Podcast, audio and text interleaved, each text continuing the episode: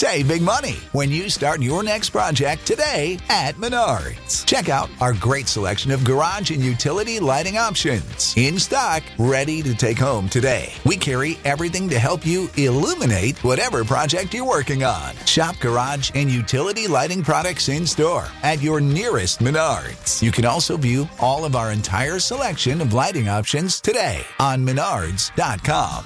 Save big money at Menards.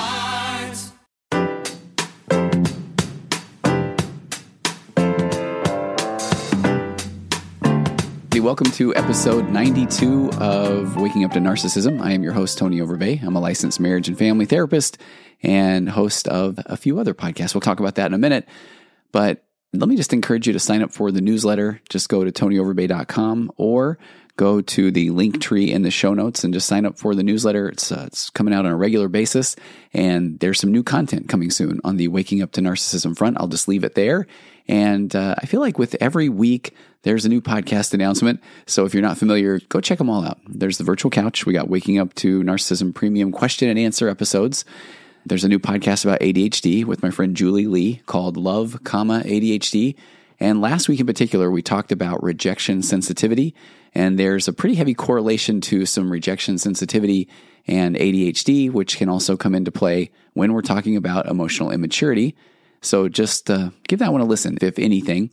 And then you heard a bonus episode on the Waking Up to Narcissism podcast from The Mind, The Mirror, and Me with my daughter McKinley on solitude. And I had some great feedback. So thank you so much for that. I hope that you were able to go over and, and subscribe or follow her podcast as well, because this week we talked about vulnerability and working off of Brene Brown's TED Talk. And it's kind of funny. I was very, very vulnerable myself and admitted that I had not really dove into Brene Brown's work and I talk about empathy and vulnerability and those things myself.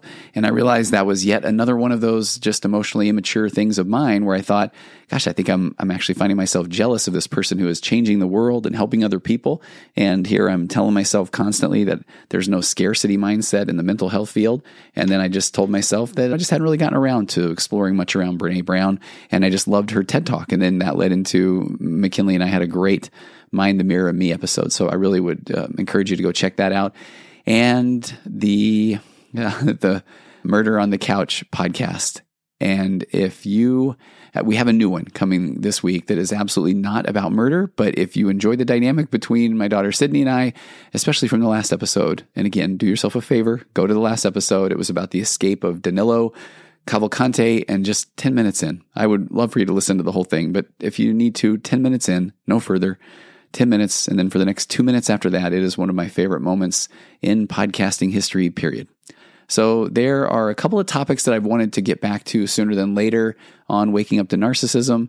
It's that funny concept where there's this is the 92nd episode and I know I know for a fact that it not people aren't going back and listening to the entire back catalog. I know I get some emails from people that say they are and I'm very grateful, but there are topics that we've talked about in the past that just need to be circled back around and discussed, and especially those that have really resonated with listeners. So, two of those. The, the most downloaded episode, and I was surprised. I looked at this recently. It was the episode on the amygdala hijack. And so I already have a follow up in the works on that. But the second most popular is the episode on confabulation, because I think it's one of those concepts where once you hear it and you understand it, you truly start to see it everywhere.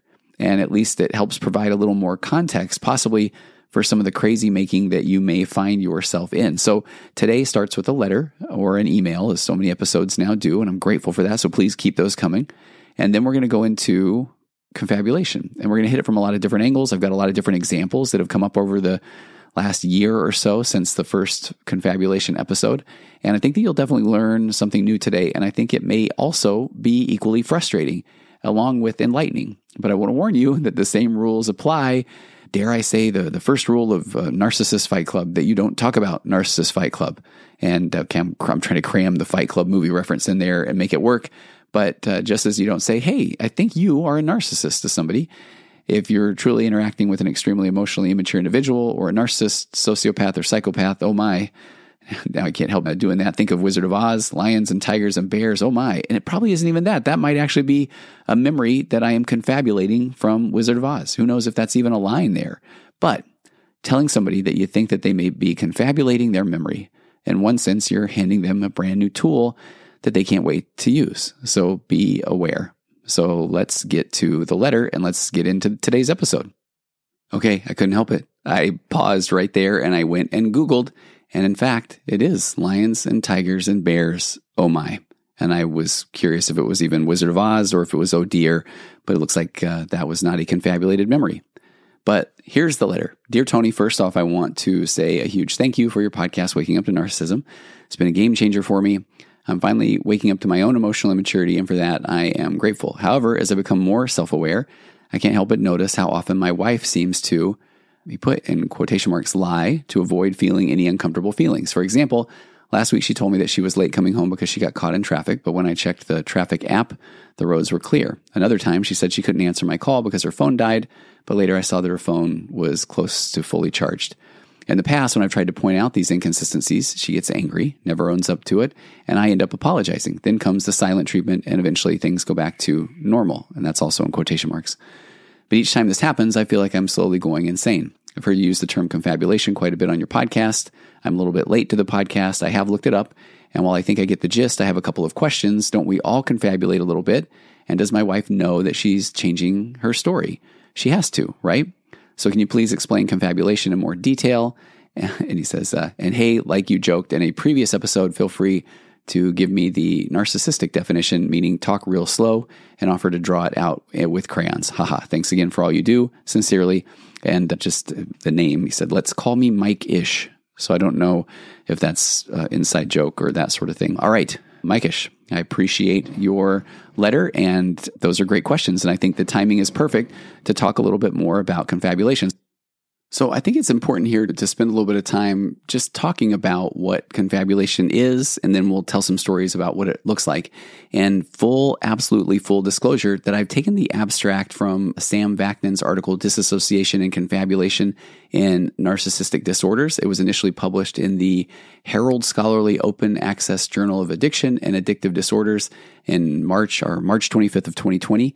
And then I, I took some of the concepts that Sam shared and I adapted the language to fit the concept of emotional immaturity, where Vaknin uses the words uh, narcissists and psychopaths. And then I've also taken Elinor Greenberg's The Truth About Narcissistic Personality Disorder and also taken some of that information. So this is, I, I give full credit to Sam Vaknin and Eleanor Greenberg, but I think for the work that I do around emotional immaturity and the things that I want to share, let me just go through uh, what I've maybe collaborated with their work. So narcissists or emotionally immature individuals often disassociate or erase memories and are amnesiac because their contact with the world and with others is through a fictitious construct, also known as the false self. So then, narcissists and emotionally immature people don't experience reality directly, they experience it through a distorted lens. That's why I've spent quite a bit of time talking about these orange covered glasses or trying to step outside of your own ego or your own lens. Because for some people, it feels like the, those lenses are just welded onto our eyes. But if you're really trying to wake up to your own emotional immaturity, then it's so important to recognize what that false self is. So then, if you are experiencing reality through a distorted lens, if I go back to this, what, what I wrote from Sam and Eleanor's work, the narcissistic lens initially developed in childhood. So, narcissism or emotional immaturity initially develops as a series of coping strategies that began as an adaptation to a childhood family situation that left the person with unstable self esteem, the inability to regulate their self esteem without external validation, and lower empathy. And so then this lens requires them, them to eliminate any information that challenges their grandiose self perception and the narrative that they've constructed about themselves. And I think that narrative is what comes into play more with the emotionally immature that it doesn't even necessarily have to be this grandiose self perception, but that narrative then is so necessary to for the emotionally immature person to be able to excuse or, or explicate or legitimize their whether it's their antisocial or their self-centered or their exploitive behaviors, choices, idiosyncrasies. So it, this confabulation it allows them to get out of any bit of that discomfort or feeling like they they were wrong or got something they were in trouble. Because when they were a kid in childhood if you got something wrong or were in trouble then you felt like your very life depended upon it that you would be abandoned and outcast. So then, in an attempt to compensate for the yawning gaps in memory, then narcissists or emotionally immature people confabulate, meaning they invent plausible plugins and scenarios of how things might, could, or should have plausibly occurred. So to outsiders, then these fictional stopgaps appear as lies, but the narcissist or the emotionally immature person fervently believes in their reality. And I love this line. This one I think I pulled the, from directly from Sam's work. He or she may not actually remember what had happened, but it surely could not have happened in any other way than the way that they need it to happen in order for them to fit the narrative that they have created, in essence, of themselves. So then these fillers are subject to frequent revision as narcissist or emotionally immature people's inner world and then external circumstances constantly evolve. So then it's this just play between what is happening to them and how they feel about themselves. So unlike somebody with self awareness or who can self confront, who's on this road to differentiation, they are constantly working from a place of deep insecurities because they absolutely cannot be at fault because that would disrupt their internal narrative that if they are wrong, then you may no longer love them. So they have to control the narrative in order to control the relationship. So they will coerce somebody into loving or controlling them, but they cannot risk someone else having control in the relationship. So it, it, goes back to that antagonistic attachment style. The narcissist or the emotionally immature person sees the, the relationship as a zero sum game, meaning that if you have a different opinion than they have, then you are saying that their opinion is wrong and your opinion is right. And that is where they feel like you are going to leave them and abandon them because they have to take control back in the relationship. And they'll do so by confabulating a narrative in real time. It couldn't have happened that way. You're wrong. I never said that. Or even they become the victim. They need you to come rescue them. Then they take the one up position and it becomes just emotionally exhausting. So, this is why the narcissist and the emotionally immature people often contradict themselves because tomorrow's confabulation or even last minute's confabulation often negates yesterday's or it negates the minute before because the narcissist and the emotionally immature do not remember previous tales because they are not invested in the emotions and the cognitions that are so integral to uh, being parts of real memories. So I think just understanding that concept from that angle that it's a, a matter of life or death if they don't have control in the relationship really sets the stage or paints a picture that then when you start to hear more of these examples about confabulation, you can then start to almost break it down like a, I don't know, a mathematical formula of, oh, okay, so then when I said this, it's almost like uh, a spar, you know, we're sparring and then, oh, touche, I will counter your, I thought you were going to pick up uh, bread tonight on the way home with the, I never said that. And as a matter of fact, I thought that you were the one that said that you like a particular kind of bread. So even if you would have asked me to pick up bread, that seems like you're setting me up for failure. And all of a sudden, you, as the person saying, I really did think you were going to pick up bread, you feel like you're crazy. And now that person and that simple exchange in that very moment and in real time has suddenly become very inflated on, yeah, how dare you ask me to pick up the bread that, that I won't even get right because you always change your mind about what kind of bread you like anyway. And you're sitting there thinking, I I don't think so. That's not me.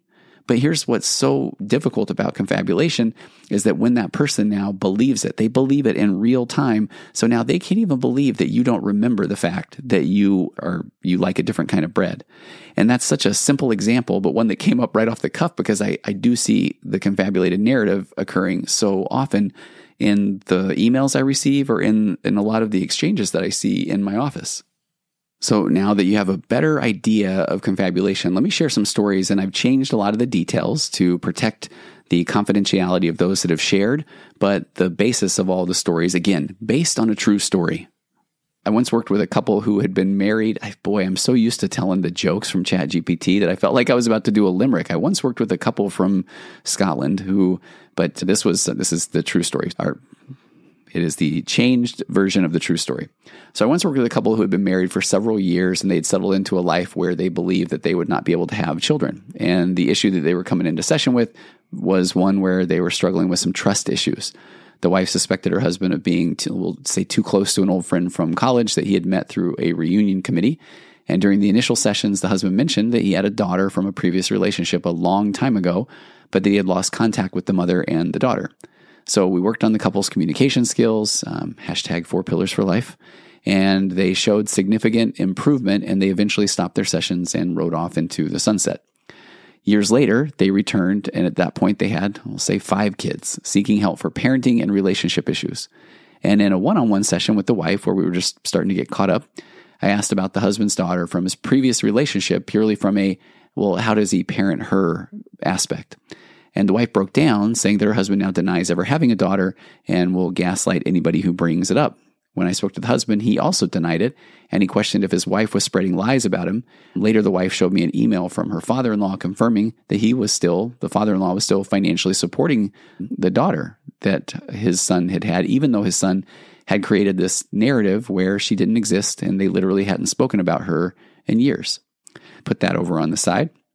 Here's another one. I had a client who was a successful entrepreneur but had a troubled past involving substance abuse. He'd been clean for years and was now married and had a couple of kids. However, his wife was concerned about his tendency to completely deny his past.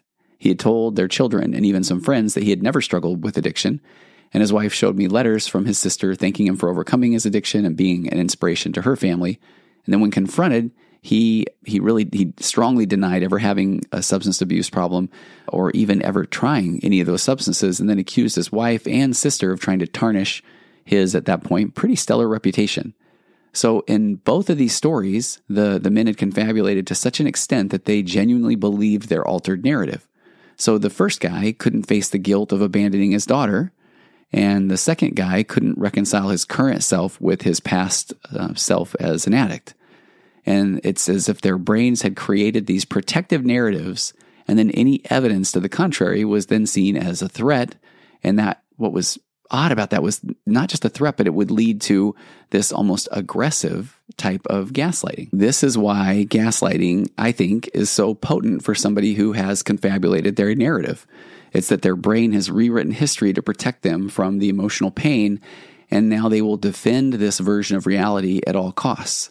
So it's now not just them trying to convince you, they've already convinced themselves. So their confabulation is so deeply ingrained that um, presenting them with contrary evidence, even like a photo or an email, won't just be seen as false, but now it's an attack on their reality.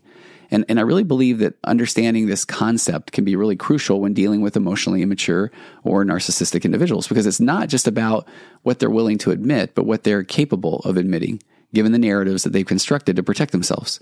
We're going to talk about even more things around confabulation because it, I really do believe that it's one of the most powerful and potentially impactful concepts when learning more and more about interacting with narcissists or emotionally immature people let me go into more details here and then we'll talk about more of the definition but i want to paint the picture in story i guess because i had a this one i did have a, a, pretty fascinating session with a couple. They gave me permission to share their story and again with details changed for confidentiality but let's call them tina and jerry. So years ago both of them struggled with substance abuse and then jerry eventually moved away and joined a rehab program and more than just joined a re- rehab program where he was actually a mentor for others and, and actually played a pretty big role role in this rehabilitation program.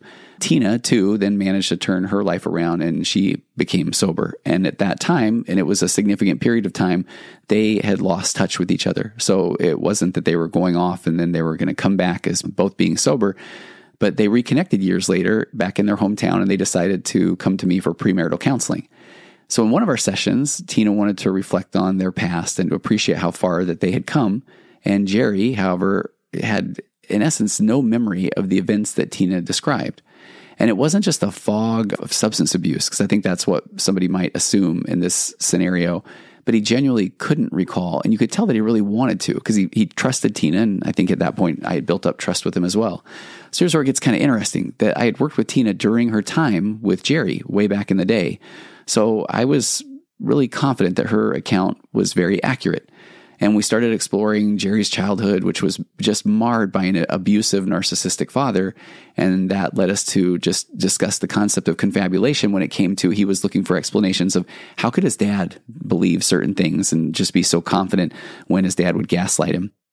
So we're talking more about the concepts of confabulation with Jerry.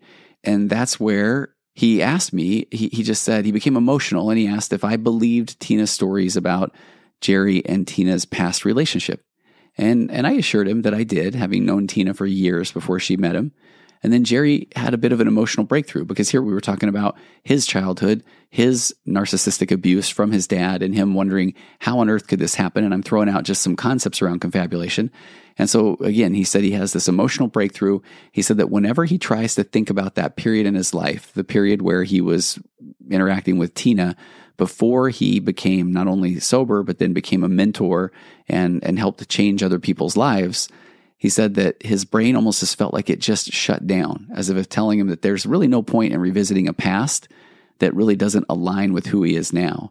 And he even mentioned that when he saw old photos of himself, that he just thought that they were photoshopped because he said he couldn't believe that he was ever that person and looked that down or distraught. And he felt like that just was a completely different person than who he was. So while Jerry couldn't suddenly remember everything, he said he reached this point of acceptance that he realized that he felt like his brain had really confabulated the stories of his past to protect him from a lifestyle that nearly destroyed him. And this, uh, this understanding allowed him to trust Tina and then validate her experiences, saying, okay, I don't remember those things, but I trust you. And so I believe that those happened, even if he couldn't remember them himself. So it was almost like a moment of grace and acceptance for both of them.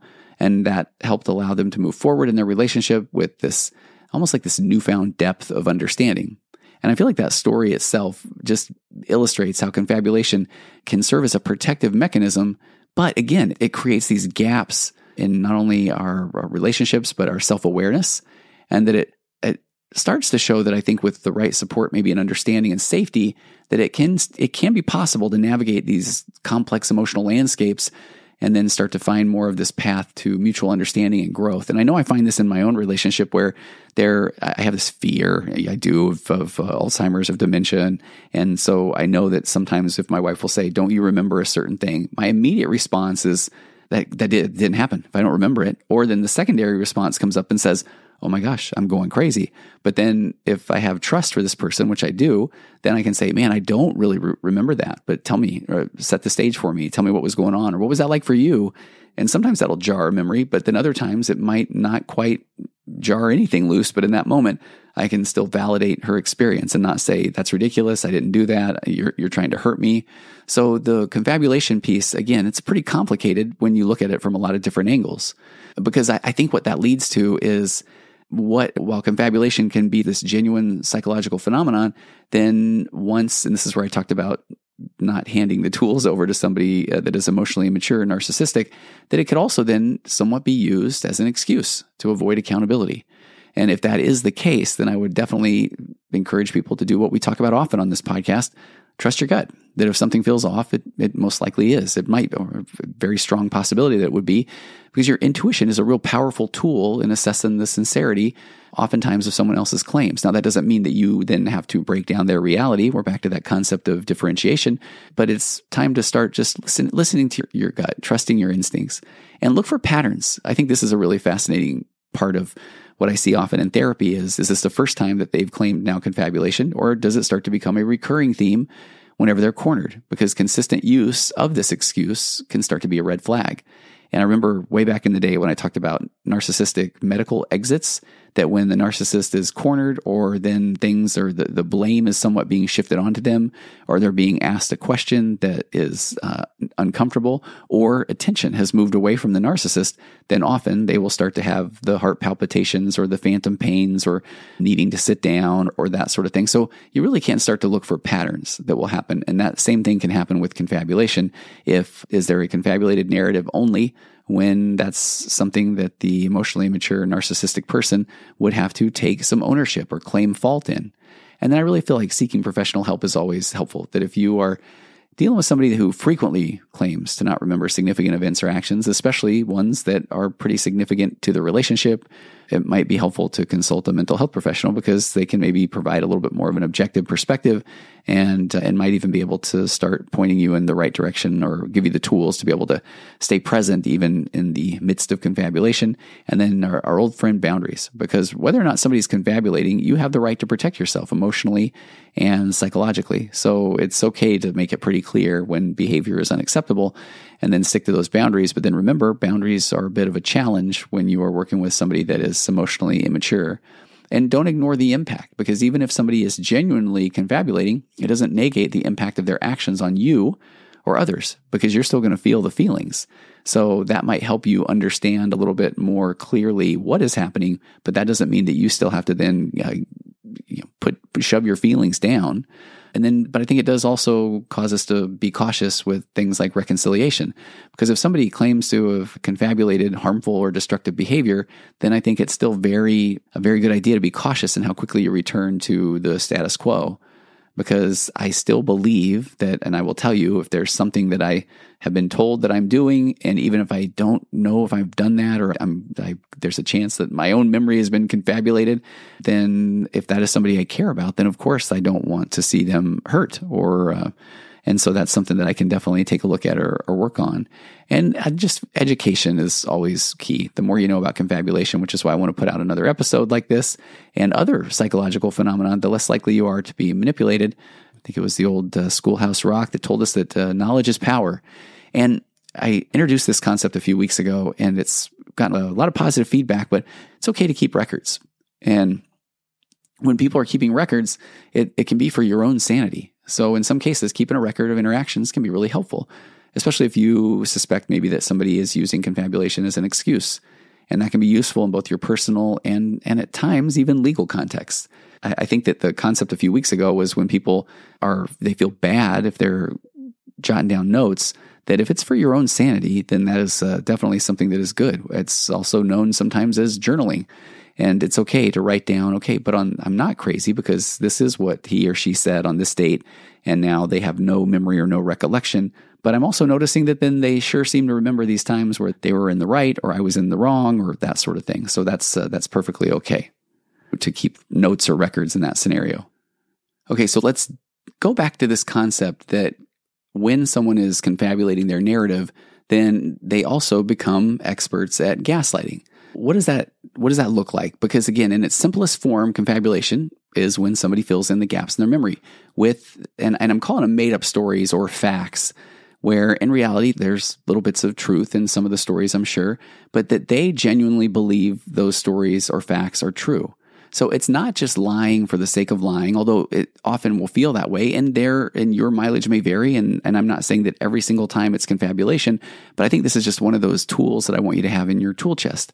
But it, it's, again, I think that you would almost see it as it's not just lying for the sake of lying. It's more like storytelling to fill in the blanks. But the storyteller believes their own tale as they tell the story. So why would somebody do this? If we go back to that narcissist and emotionally immature individuals, confabulation is a coping mechanism because it's a way to maintain that internal narrative, which is so crucial for their self esteem and their self image. Because you, again, we see that individuals often have a distorted lens through which they view the world. And this lens was likely formed in childhood as a series of coping strategies. And I often like to say that gaslighting is a childhood defense mechanism. So imagine a kid growing up in a home where the parents never take responsibility for their actions. Because in that kind of an environment, the child learns early on. Not even learns, it just that it just is. But I guess that is learning. But they just they see that admitting to being wrong leads to punishment, or quite frankly, they just never see it happen. What does the child do? They develop a survival instinct to never be wrong because then they never have to be accountable. I feel like this is the birth of gaslighting as a defense mechanism because the child learns a couple of things there. One, by gaslighting, they avoid the discomfort of admitting that they've done something wrong and were wired to get rid of discomfort. But number two, they also dodge the punishment that comes with that admission. And so here's where the confabulation part becomes super important that the better the mind is at believing its own narrative, then the more effective it is at gaslighting and then getting its needs met. So it's like this self reinforcing loop. So the individual may not remember exactly what happened, but in their mind, it couldn't have happened any other way than the way that they have constructed, they've confabulated. And this narrative then serves to protect them from both internal discomfort and external consequences. So when you look at the joke, the dog ate my homework, if they can sell you on the dog ate their homework, as a matter of fact, they're convinced at some point where I think the dog probably really did eat my homework because it certainly isn't here with me, but they've confabulated, confabulated out the part where it's because I didn't do it. But at that point, they can sell that story so confabulation isn't just about filling in memory gaps, but it's about creating a reality where they are never wrong, which in turn makes them incredibly effective at gaslighting because they've essentially trained their mind to believe their own distortions, making it easier to convince others of this alternate reality. and I think what that leads to next is how does it happen so quickly? Because if you are not an expert, emotionally immature, narcissistic human being, then sometimes people say, I can't even come up with things that fast. Well, for the narcissist or the emotionally immature individual, confabulation is, I think, it's like a reflex. It's not necessarily a premeditated act, although I'm sure that a lot of times there are going to be, as if everything, you know, everything on a, on a spectrum, there will be times where you can almost watch the person's gears turning on how they can get out of this thing. But for some, it's, uh, it's not this premeditated act. It's more like an, an instant reaction to any situation that threatens their self image. This is why their narrative can change in the blink of an eye. One moment they're saying one thing, and the next they've spun a whole new tale that supports their worldview. So I almost feel like let's talk about the aha moment or the epiphany that you might be tempted to provide them. You might think, oh, if I can just show them the error of their ways, then they'll get it. Then they'll change. But here's the kicker trying to give them that moment is like sending them to, uh, I was thinking about this almost like confabulation gym. I couldn't think of it any better way for a workout because you're not breaking their pattern. You're actually helping them exercise their, for lack of a better word, confabulation mus- muscles. Uh, look at it this way. If every time you engage and try to prove them wrong, you're essentially inviting them for a pickup game at Confabulation Park. You're giving them a chance to practice, to get better at their game, to sharpen their skills. And the more you play, the stronger they get at confabulating, while what starts to weaken is your own sanity. So what you think is in an attempt to enlighten them actually is fuel for the confabulated fire.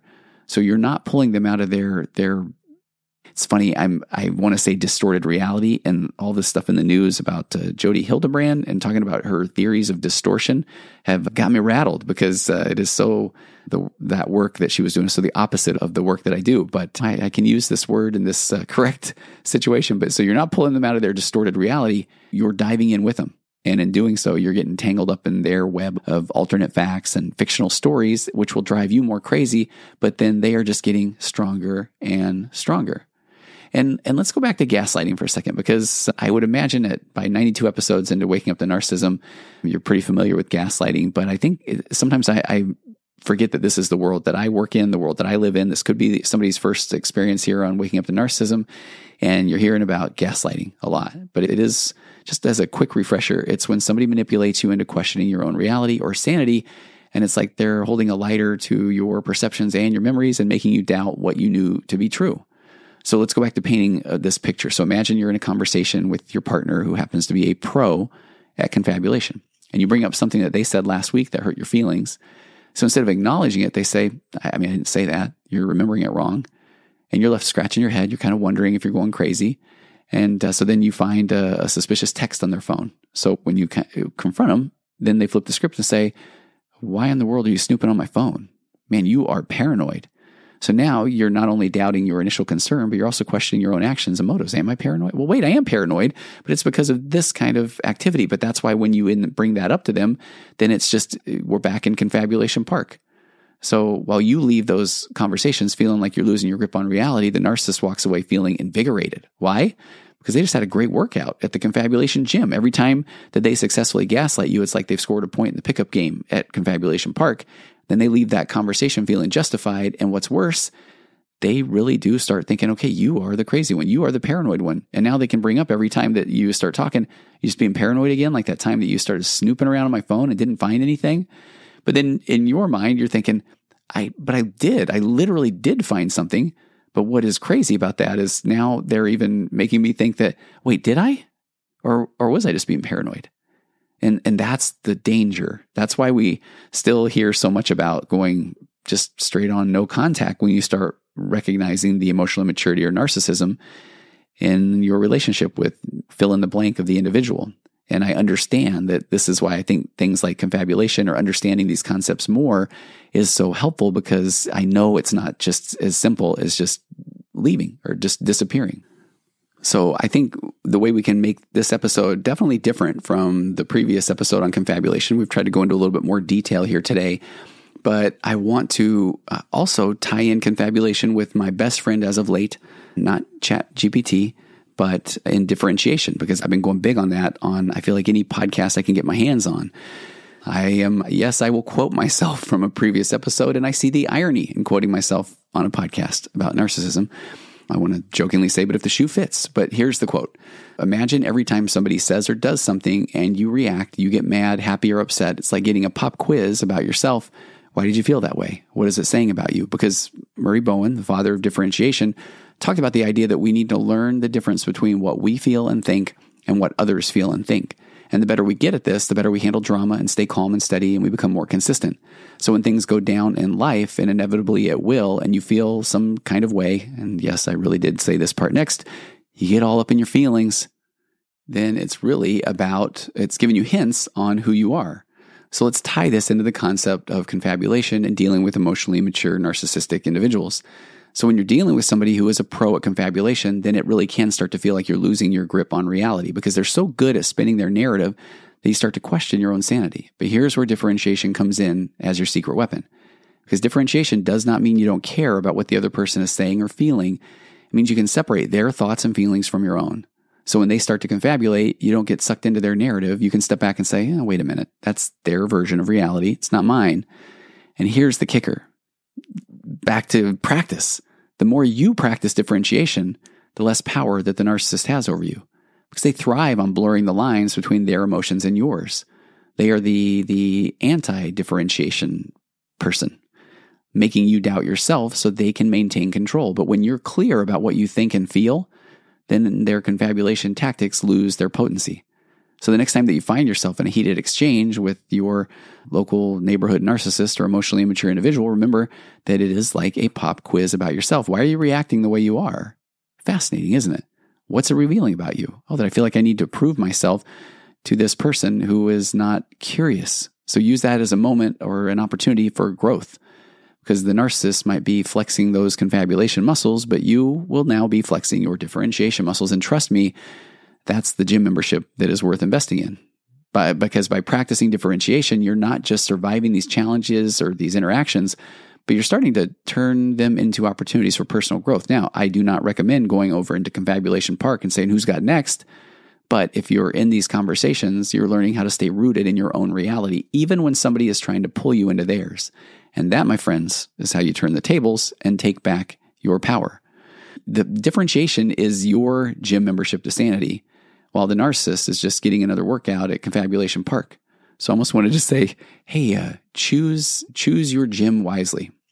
Let me just give one or two more narratives here and then we'll wrap things up. So let me jump into a metaphor. I think I want to try a metaphor that I think will resonate with a lot of people because this is where it, when we still try to make sense of what they are going through, what the narcissist is going through, the emotionally immature person is going through, and trying to explain confabulation. Imagine that you meet somebody who has been playing the piano since they were three or four years old.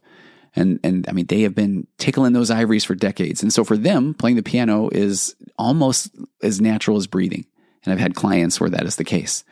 They don't even have to think about it. Their fingers just dance across the keys and they create beautiful music effortlessly and they can go play for hours and it's just uh, soothing for them. Now, let's say that you decide to take up the piano lessons in your 40s. You sit down at the keyboard and it's a struggle. And I can honestly say that that has been the case for me. You're consciously thinking about every note, every finger movement, and it feels awkward and it feels unnatural. And you look at the person who's been playing since childhood and you think, how do they do it? Because it just looks so easy for them. Here's the kicker though ask that person, try asking them, ask the person to explain, how do you play the piano so effortlessly?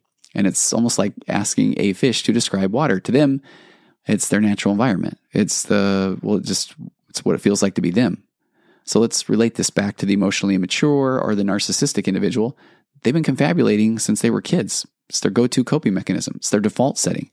It's as natural to them as playing the piano as playing the piano is to a lifelong musician. So when you ask them to explain why they confabulate, it's like asking the pianist to explain how they play so effortlessly. To them, the question itself seems absurd. That they might even look at you like you've got a couple of heads and say, What do you mean? Why do I do it? First of all, I don't even know what you're talking about. And you're painting me out to be this monster. And in doing so, I think that you're the monster. And see what they just did there? They just confabulated the narrative right on you. And that's the challenge when dealing with emotionally immature, narcissistic individuals that they've been, uh, quote, playing the piano or confabulating for so long. That is just what they do.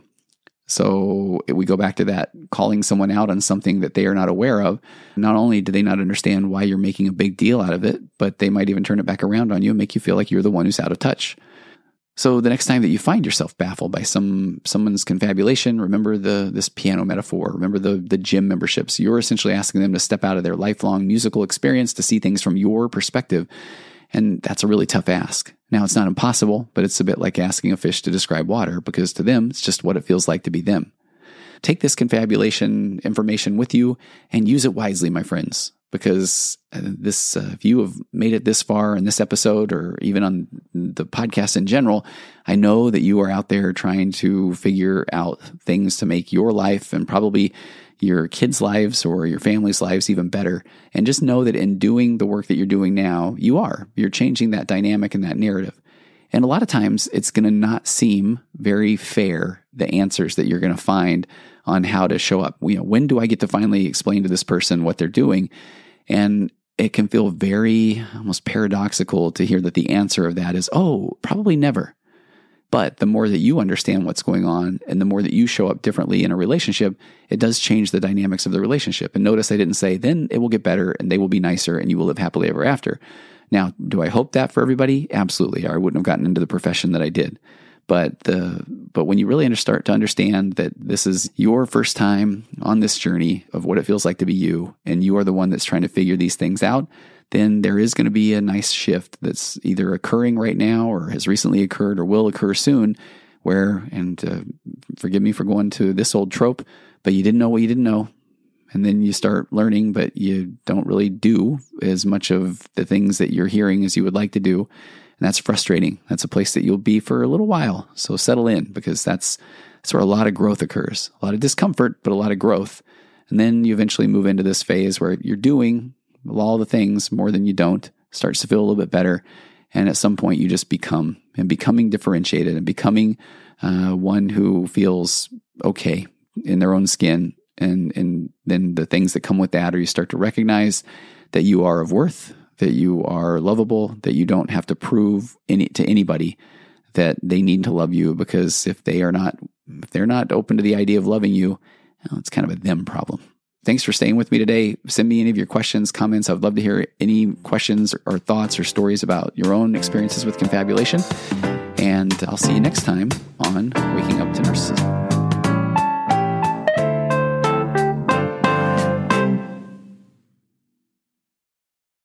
Save big money when you start your next project today at Menards. Check out our great selection of garage and utility lighting options in stock, ready to take home today. We carry everything to help you illuminate whatever project you're working on. Shop garage and utility lighting products in store at your nearest Menards. You can also view all of our entire selection of lighting options today on menards.com.